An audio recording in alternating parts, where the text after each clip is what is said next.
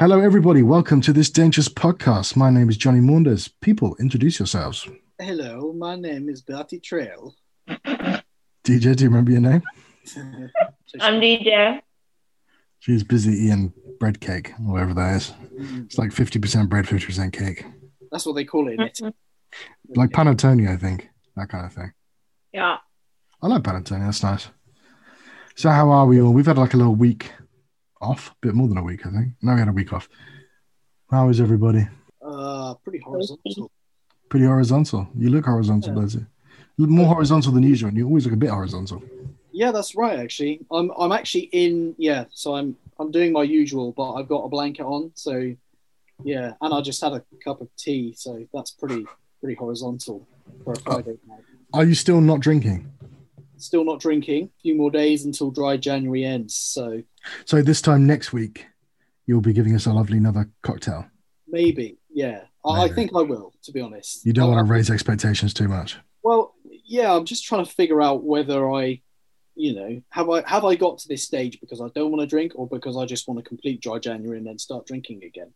And I'll probably find out very shortly after February begins that it's probably the latter. Yeah, little pisshead. Yeah. Those Irish genes. Uh, poor Irish people. But again, I spoke to you when I spoke to you earlier. You were drinking the same sort of mocktail, the horrible concoction that you had last time with vinegar and apple juice, which Yeah. just basically looked like urine, and I'm pretty sure it tasted a bit like urine. Yeah, the golden shower, the, the, the mellow yellow, you call it what you want. I mean, it's. I had, I had the cider vinegar. I like apple juice, obviously, who doesn't? But then I just add the cider vinegar to give it a little bit of a kick, um, just so it tastes like I'm having something alcoholy. So, I mean, make make of that what you will. But I feel like I kind of need something. Just to- I'm just laughing at Jonathan's face. yeah, I've ne- I've never heard anybody add vinegar to a drink to make, give it a kick. Like, oh, you know, most I know some people like to use vodka with their coke, but I like to use a bit of malt vinegar. well, so Anything Sorry, to give it a kick. You need Me can piss in it. That'd give it a kick. Yeah. Your own shit would give it a kick. Well, yeah, but then I'll probably poison myself more than I would if I was just drinking alcohol. So, yeah. Although I probably have poisoned myself somewhat with the amount of cider vinegar I've. Yeah, maybe, maybe you're pickling your insides. yeah, that explains why my shits are so dry. Hmm. Yes. I think I think you want to sh- take that out with the doctor, Percy. Yeah, Um, that's it. okay, so you're still on your little vinegar fix. Maybe it's one of these like fad diets that people should be doing. Hopefully, it is a little fix. Hopefully, I'm not fully addicted to addicted to the old cider vinegar. Fucking eat more. so, uh, when did it start? So, I must have had my first. I must have had my first vinegar when I was about twelve. I uh, was in the chip shop and they did these little sachets of malt vinegar with the chips, and I couldn't stop. I started guzzling the whole bottle down. And Sars, Sarson's, Probably immune to Corona by now. the Sars, Sarson's, the little bottle with the red label. cider vinegar kills coronavirus. Yeah, it's disinfectant. Yeah, So that's why I'm disinfectant. And ginger ale. and Oh, ginger ginger beer. Oh, amazing. Wait, ginger beer and ginger ale are, different I things. imagine it's the same thing. Is Oh it? no, Mm, different things. I wasn't talking Already. about beer, but What's the difference in ginger ale and ginger beer, DJ?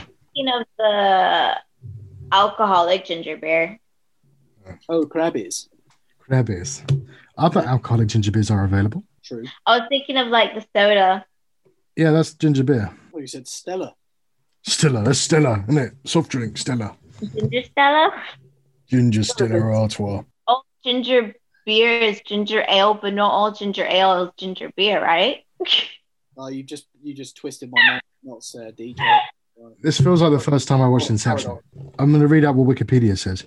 Ginger ale is a carbonated soft drink flavored with ginger. It is consumed on its own or used as a mixer, often with spirit based drinks. There are two main types of ginger ale. The golden style is credited to the Irish doctor Thomas Joseph Cantrell. The dry style, also known as the pale style, is a paler drink with a much more milder ginger flavor. That's different to ginger beer. Ginger beer is a sweetened, carbonated, usually non-alcoholic beverage. It is produced by the natural fermentation. Okay, so ginger beer is more natural. It's caused. It's made by fer- like beer. It's made by fermenting, whereas Mhm. whereas ginger ale is usually flavored. So ginger beer is probably better then. Mm, interesting. Yeah. And actually, in ginger beer, they use yeast in the way that you would with normal beer. So that's a conventional fermentation. yeah, See, but that's what I was getting at. Ginger beer is more beer like. beery. Ginger beer on a summer's day is a nice thing. It but is- they sell. They've got like Canada Dry makes like bold ginger ale now. The 1st Mhm. time I opened it, it was like woof. It went on my nose, and then I just started drinking it like water. It's kind of lost its touch now. I quite like it. I like ginger beer with rum. That goes well. Absolutely like a punch. And Malibu as well. The old Malibu Ginger and beer, is good mixer. Malibu. Uh, I haven't drank Malibu since I was like 15. Yeah, yeah, it's quite uh quite sweet, isn't it? like me. Insanely sweet. I'm sweet enough. DJ, you got your shades on. You look like a sort of uh, 70s singer that's come to the Are you talking studio. to me? Yeah, you got your sunglasses. You look like, I don't know, like a Carly Simon type that's come to the studio to sing her latest soft rock album. Are you going to sing? Hell no. I don't. Come on, give us one line. Belt us out a tune. Nope, but I can rap a few songs. Rapping is But that's not happening today. Fair enough.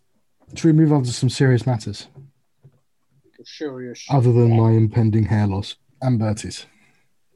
It is receding a little bit. Don't mind me if I'm doodling. I'm still paying attention. I'm just like, That's right. I have to do stuff with my hands. I'm not a teacher anymore. so th- there's some shit going on at the moment with vaccines, isn't there? Lots of people are getting vaccinated here. What do you do? My mum's been vaccine, vaccinated, vaccinated, and my grandparents are getting vaccinated very soon, which is good. But there's this a little bit of a fight going out with the EU because because the Oxford AstraZeneca company have not been have not honored honored honored honored their contract with the European Union and not delivering their vaccines. So, and the EU is like, oh, you're pr- like prioritizing the UK over the EU. So it's become a bit of a row. And obviously, it's inflamed a lot of the sort of Brexit debate stuff. And people saying, oh, well, it's, you know, it's because the EU's incompetent and that kind of shit. So, yeah, and there's a lot of people that are basically being quite nationalistic about it. Like, oh, we shouldn't help our neighbors because, you know, we don't, because we are British and uh, and it, and it from the outside anyway, it looks like basically the company they did a contract with the European Union it just hasn't fulfilled its contract. So I can understand why the EU is a bit pissed off. But Bertie, what do you think? Yeah, no, I've heard heard a bit about this. Um, so, yeah, it's not really go- it's not really a good place to be. I think, is it? Um, now with the EU, where it's a case of them sort of saying, you know, we're um, you know, we want vaccines, and you know, we want your vaccines, and all of this. It's a bit um, We want your vaccines, I don't know what it is though, isn't it? It's like it's it's now becoming very political. and we might be a bit naughty Wait, to get them. Kate doesn't want to help the EU. At the Sorry, moment, I got lost. Okay, okay so the, the, there's a, a British company that's making vaccines for both um, for both the EU and the UK, and it signed contracts to supply both. But it's a, it signed the UK contract well before the EU contract. The problem has been is that they have not delivered on the EU contract. They say it's because They haven't delivered the EU contract. yeah, the company hasn't delivered the vaccines that they're contracted to do, allegedly. Which company is So they've only done Oxford. the UK. Oxford AstraZeneca. AstraZeneca, is it? Okay. And so the EU has said accused them of prioritizing the UK vaccines and said that Right. why don't you slow down the UK vaccines and send us some of those? And obviously the UK government's like saying, no, well, we got to this contract first. You should give us the vaccines that we've ordered. So it's a bit of a mess. And I can sort of see all sides of it to a certain extent Yeah. because it would appear that both sides have signed contracts. So both of those contracts should be honored. However, I don't think all the nationalistic arguments about, oh, well, it's because the UK is better and all that kind of shit. I don't think that helps anybody. And also now there's an issue about Ireland as well, because obviously Yes, that's what I heard. the. Republic of Ireland is in the EU. Um, obviously shares a border with the UK. So there's that. And actually now the EU has basically threatened that it may block shipments going to the north to Northern Ireland. Yeah, I think Um, that's what a major move. I mean, this this Yeah. is where I think it gets. This is what, what I'm saying. I think it gets a bit almost geopolitical, um, and I think really people shouldn't be trying to, or people sorry should should be sensitive and careful not to to weaponize a vaccine in that sort of way. Um, I do see that you know the EU want their side of the bargain to be held up. Um, but AstraZeneca is a company in its own right with its own interests, and I, I think it shouldn't be na- acting purely in a national interest. If that's what's um, suspected, I, I think you know they should be upholding their contracts by law, right? Um, regardless of you know um, who they're for. Really, they should be upholding those contracts. Couldn't they just do it by like the number of cases in each country or something? Yeah, uh, uh, that's something that people have Like- that's something that people have suggested, though.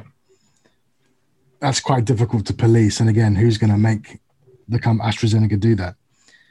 The, Yeah. the, the problem is a lot of people have sort of suggested that that suggested that the government has put a lot of pressure on the company to to prioritize the UK, and also suggestions that the UK government has promised to make lots of investment in the in that company. So there's yeah, there's accusations of sort of dodgy behavior going around. But I think I just I just don't think it's particularly edifying for anybody, if that makes sense. Like whatever side of the Brexit debate you're on, you shouldn't want anybody to suffer. You shouldn't want anybody to have to go without a vaccine. Yeah, but it's not that easy for people, is it? No, it's not. To think like that. No. and it's tricky because people will people will argue, well, you know, if there's vaccines going to the EU, well, people will be getting vaccinated in countries that have a lower death rate than us, you know, which inevitably there will be because the UK does have quite a high death rate.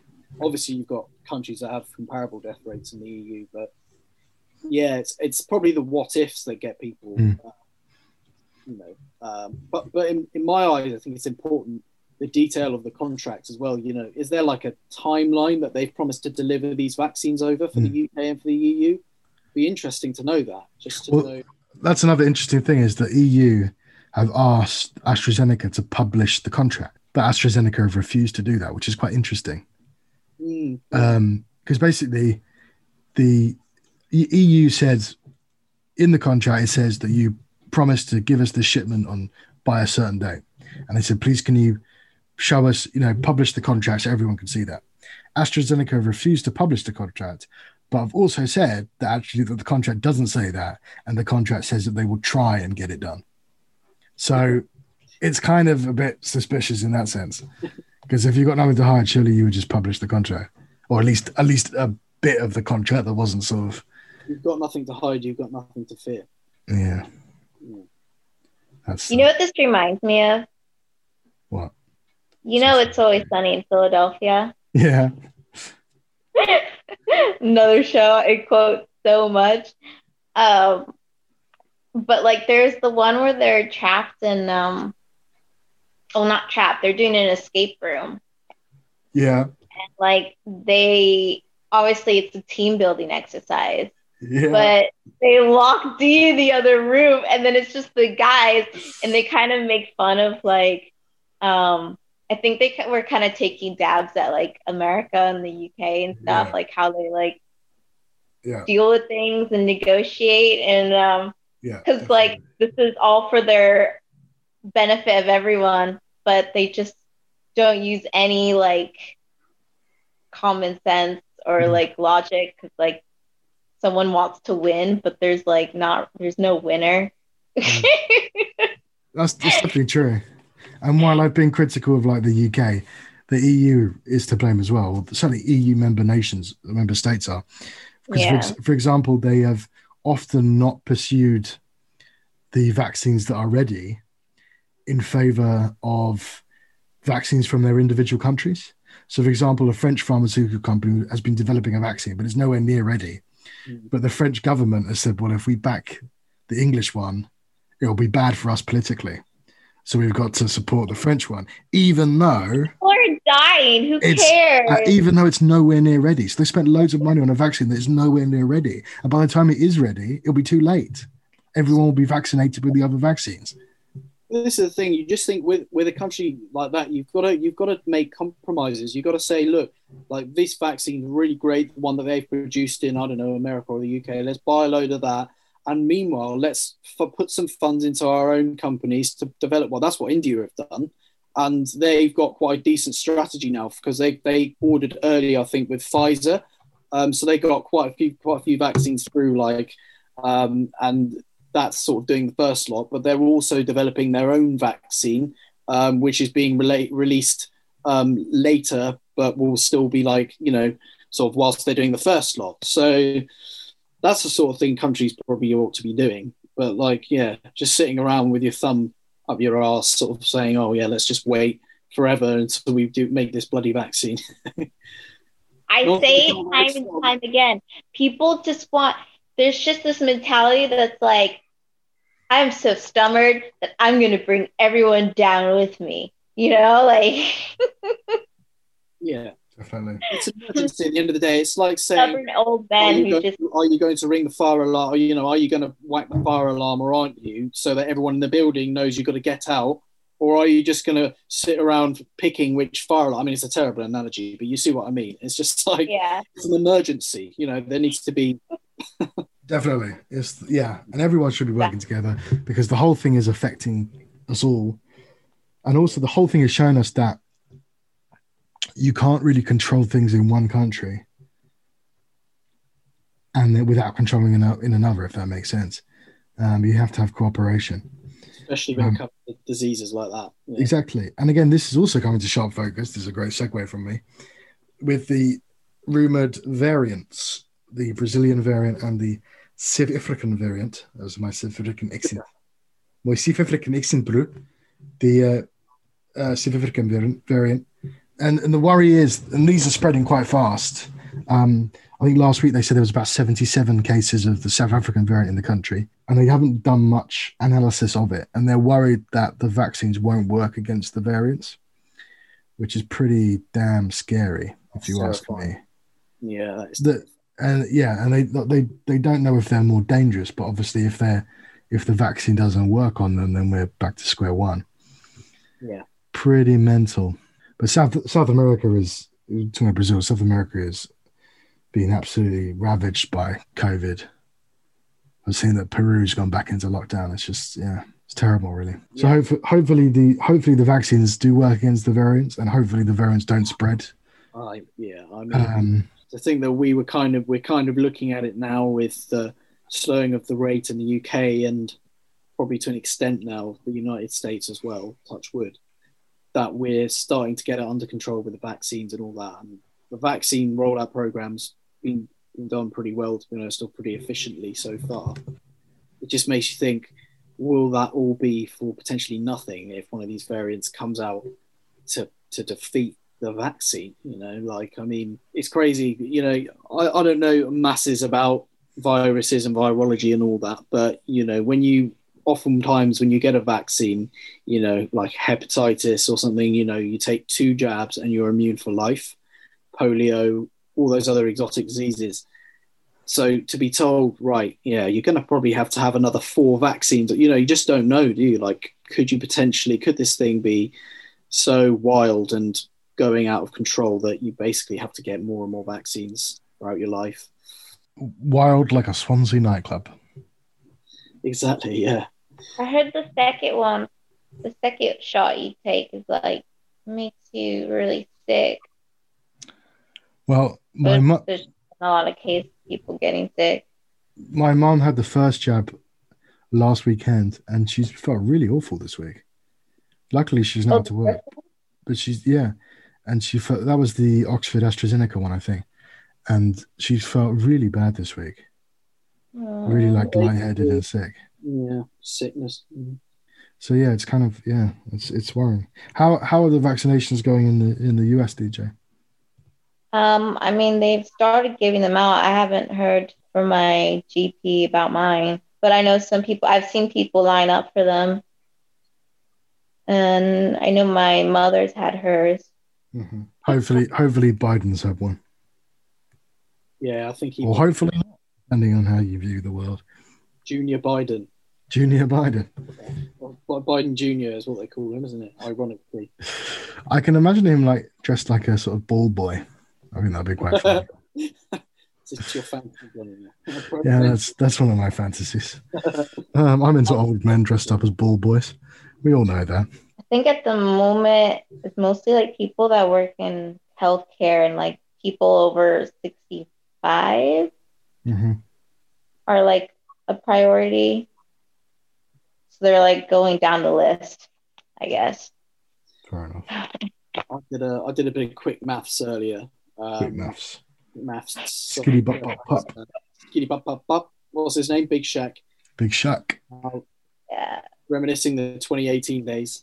Um, so yeah, maths because um, I wanted to know based on the percentage of people in the UK who had had their vaccine, roughly what age group that kind of gets up to. Because I imagine they're doing it starting with the oldies, you know, and then working their way down to the middies, you know. So I think I worked out, yeah, you know, the sort of 50s, 60s. I was thinking, where are we on that? So I think we're all like basically based off the numbers, we've probably done most most people or nearly all people over the age of 75 and a substantial amount between the ages of 70 and 75 that's what i've worked out based on the fact that we're at 11% vaccinated currently.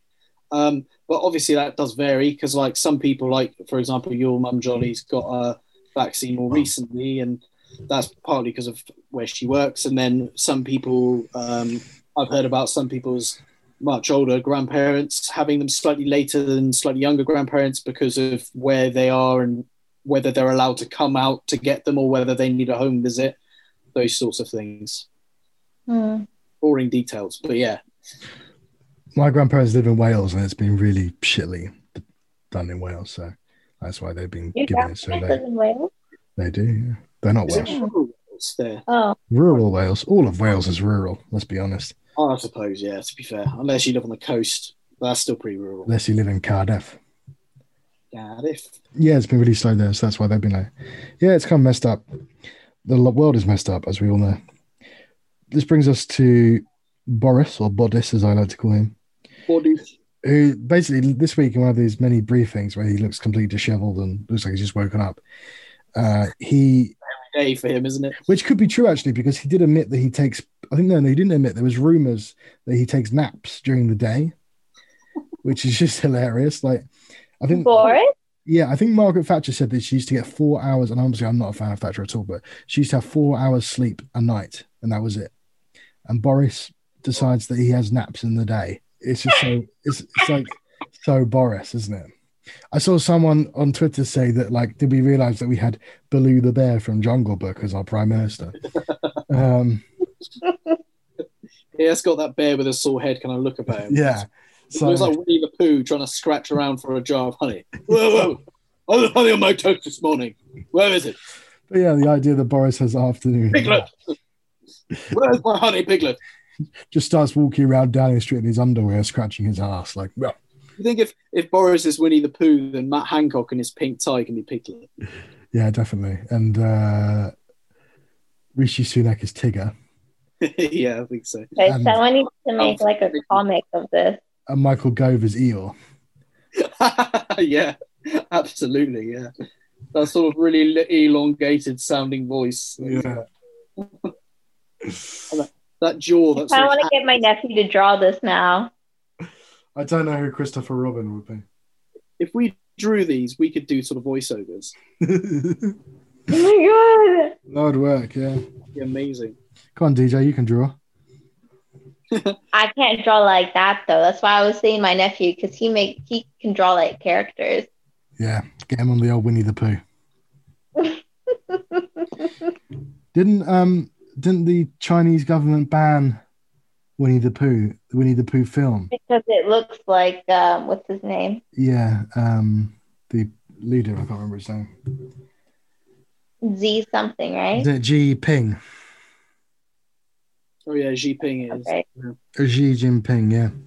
Yeah, they banned it because apparently he looks. There was a picture, wasn't there, of him walking next to Obama, and people said that he looked like Winnie the Pooh. So they've blamed, they've banned that. Okay, if I was a leader and people said I looked like Winnie the Pooh, I would just start putting Winnie the Pooh on hmm. propaganda posters. I would own it. I would own it. I would own the fuck out of it. I'm not gonna lie, that that is seriously woke. That's just like banning anything that anyone says because it's mildly offensive to you. You know, it's just like Yeah. chill out. Yeah, You should just sit there eating honey. yeah. If I just because I have a massive forehead and a receding hairline doesn't mean that I ban all memes about massive foreheads and receding hairlines. That's not how it works. Trump doesn't ban all of the memes about his hair and all that. That's probably one positive thing I can say about. fair, it. he, he would have liked to, I'm sure. Um, Yeah, he would love the attention. But yeah, I, add, Yeah, adding to that's this, at uh, one of the briefings, Boris. So Boris was asked whether he had any regrets or whether he, he wishes things he'd done certain things differently, and he said that they did everything that they could, and obviously, people like were pretty shocked that he said this. And there's so many tweets and responses came out listing all the things that they like mistakes that they made and all the things they could have done, whether it was locking down earlier, whether it was protecting care homes, getting track and trace right, all this kind of stuff. Um, not having Dominic Cummings breaking the thing. So yeah, it's just it's just mad. And particularly as I think we have the highest death rate per capita in in the world, I believe. Um, Really? yeah. Enough, I think. I think only Belgium has the higher higher, I think. Or- yeah, I saw Netherlands is quite high as well, but it's it's quite hard really to, in a sense, it, it can be quite hard to quantify. If, for example, if it's a small small country, Yeah. the death rates are really high, just like Luxembourg and places like Yeah, that. because they're dense more dense. Quite a big country, and we've had a lot of deaths. Having Mm. a higher death rate is quite a lot more significant. Yeah. Um, so I think it's crazy that Boris says that they did all they could. And I think and I think that's the thing is that I think people in some ways would have a bit more respect for him if he'd sort of admitted, oh, that we made mistakes and I regret it. Because I think the reality is that now everybody knows there were mistakes. So this whole idea of spinning is just empty. And I think it does feel like in the last week, I don't know about you, Bertie, it does feel in the last week the narrative has changed a bit, and I think things have become a bit more not bleak, but like it, it seems like the, the Boris is on the ropes more than he was. It all seems a bit more like tired. It all seems a bit like the last days of Rome, if that makes sense. I see what you mean.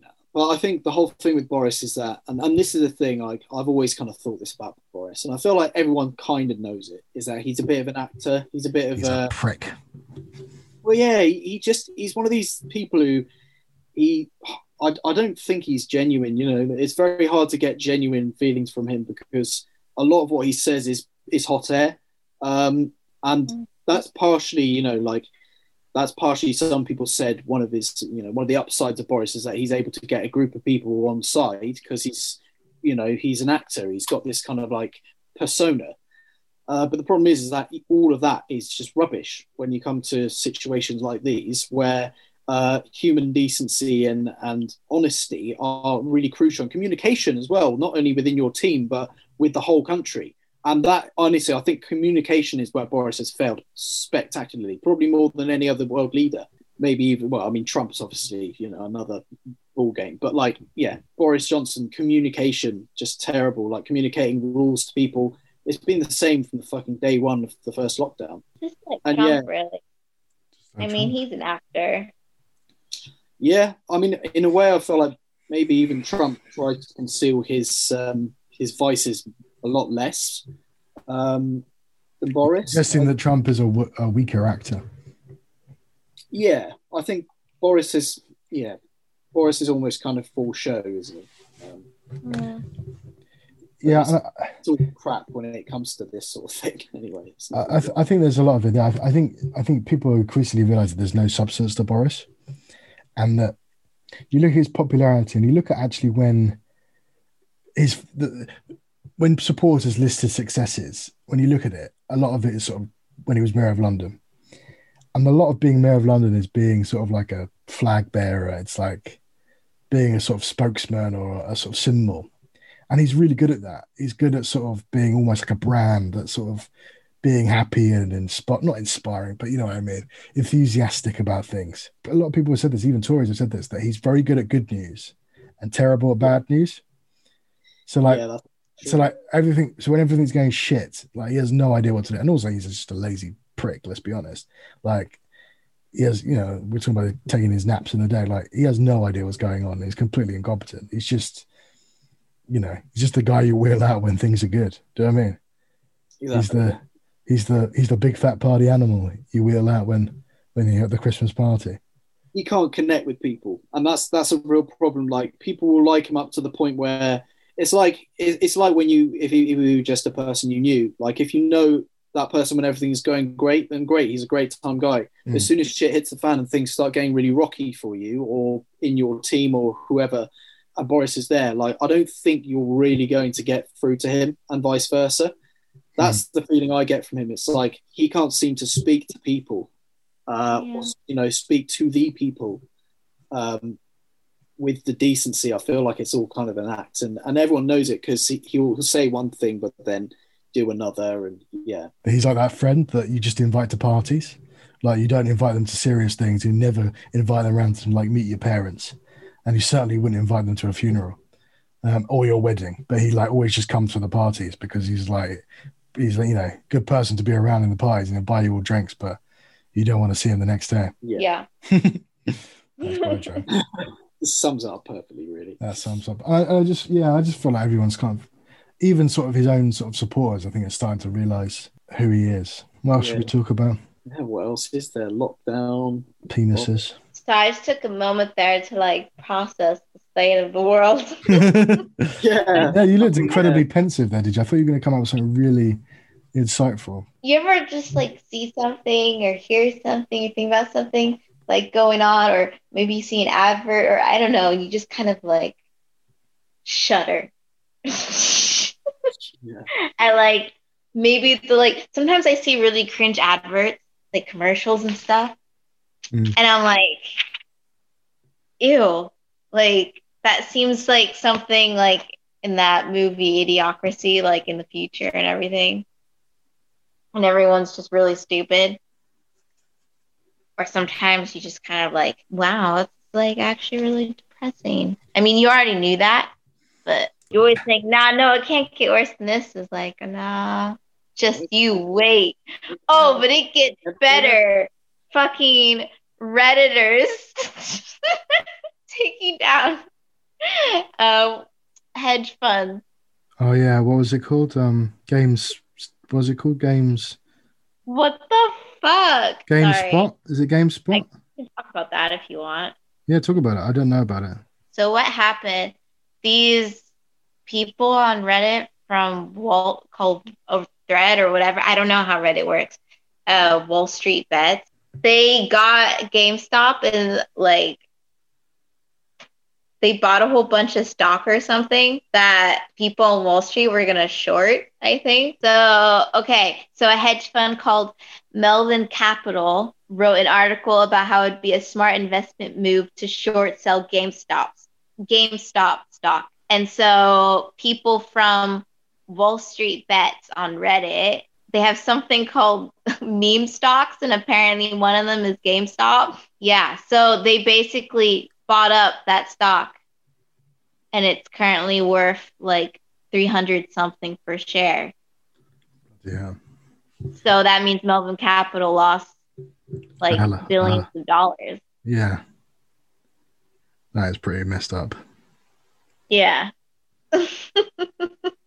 I've looked up some odd stories of the week, and I have a few. A man who bought a huge tattoo of Boris Johnson says he'll never regret it.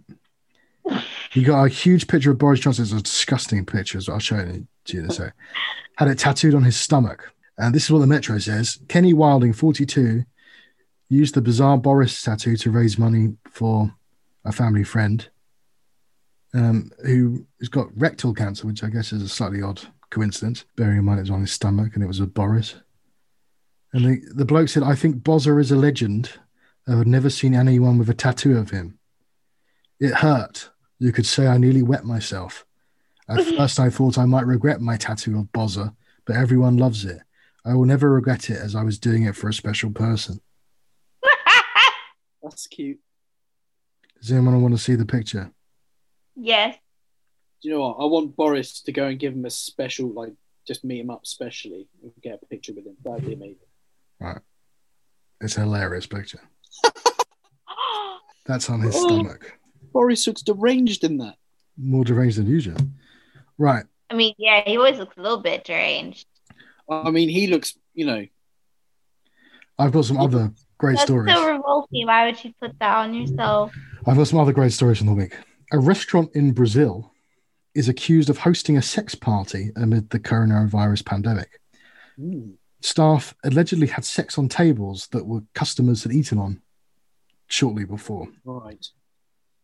That's hygienic, isn't it? I hope they sanitize the tables in between In, res- in response to the claim, the restaurant's Instagram page posted two cryptic responses, which did not direct, sorry, which did not deny the claims. The- Um, the owner, the owner said that people shouldn't worry because the pictures were taken recently. I don't know what to say. The picture is not current. I was thinner when it was taken. Said the owner. Banter. These So they absolutely bantered it, basically. They just tried to banter their way out of quite a bad situation. Standard. Right. Oh, there's- I've got more here.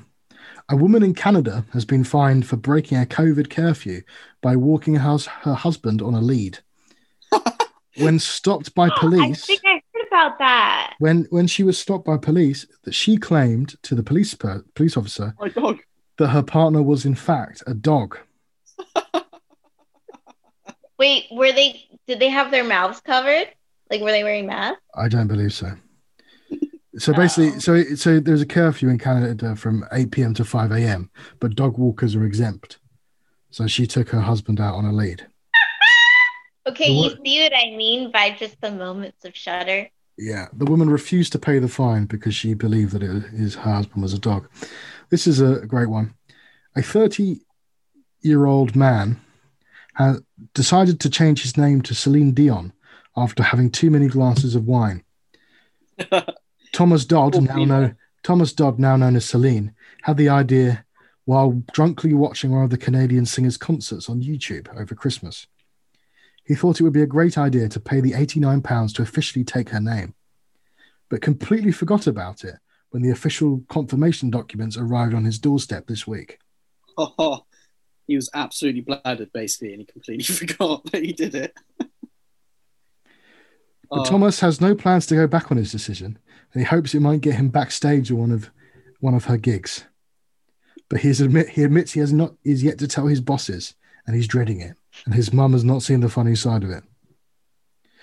I think this is the best part of it: is that Thomas slash Celine is a hospitality manager from Tamworth. Oh, it's just some bloody hotel manager. He's probably that hotel manager that everyone says, "Oh, he's so fucking boring. Oh, he's got no charisma." Oh, and then they find out and on the news that Tom or whatever his name is going to change his name to Celine Dion. Brilliant. When I read the document, I said, "This can't be real. Someone has done this to me." I just don't remember doing it. He must have been absolutely out of it. Where are you finding these, Johnny? This is on the Metro. This is brilliant.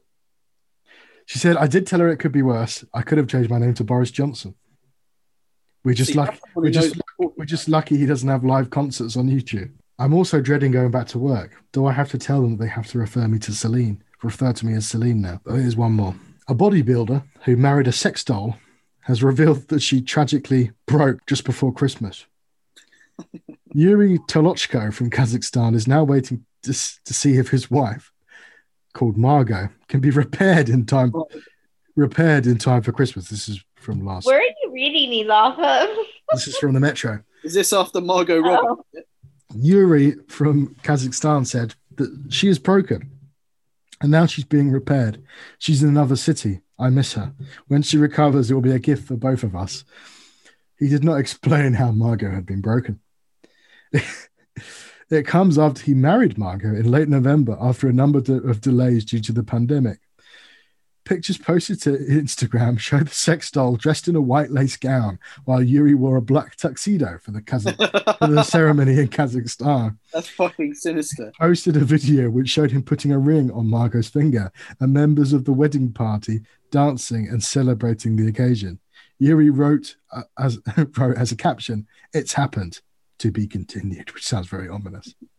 That sounds really ominous. According to ah, local Oh. media reports, the marriage is legitimate, because the only requirements for a wedding to take place in Kazakhstan are that both consenting parties have to be over 18 years old. Doesn't even make sense. The bodybuilder who identifies as pansexual describes himself as a blogger and sexy maniac. I like the process of sex itself, he said, and gender, sexual orientation are not particularly important here. Our story turns beyond much more than the sex. The couple started dating at the beginning of 2019 after they reportedly met at a nightclub. what? and he popped the question at the end of the year. this is getting increasingly. She has her own Instagram account. Did he I'm by sorry, any but chance, I have to go did he by any chance write this article? It sounds like he wrote the article. She has her own Instagram account. Fucking And, and they, they posted posts with them having dates, bubble baths, and holidays together. They even have a they even have a pet dog. Oh. Okay, Oh, I think everyone should Google this story. The bloke is called Yuri Tolochko, and he's from Kazakhstan. And if anyone wants the link, I will write to me and I will send you the link because it is possibly the greatest t- greatest tale ever told. The greatest story ever told. Yuri, mate. DJ is so unimpressed by that story that she's gone to have a, another poo, I think. Yeah. Or she's All, she's gone to have more, eat more food. all of those intense stories were building up a lot of bowel tension for her, so she's going to release all of that negative energy into the bowl. Or she's gone to marry a sex doll. Are you having? A, are you running a bubble bath for you and your partner? Um, You met in a nightclub. I put the kettle on and I grabbed another piece of With your Oh, with lovely. with your husband. yeah. Wait, The what? With your hu- plastic husband. That's the thing, though. If you like, if you set it all up so that you have sort of dates and I don't know, like dinner nights and all that, do you? Me and my nephew have this thing where my if I was like a supervillain, Uh-huh. I'd be the taxidermist. I can imagine that weirdly. EP So I would stuff people and things. and animals and shit. Yeah. And that's what my husband is. Oh, he's like a stuffed human. Okay, I get it. Mhm.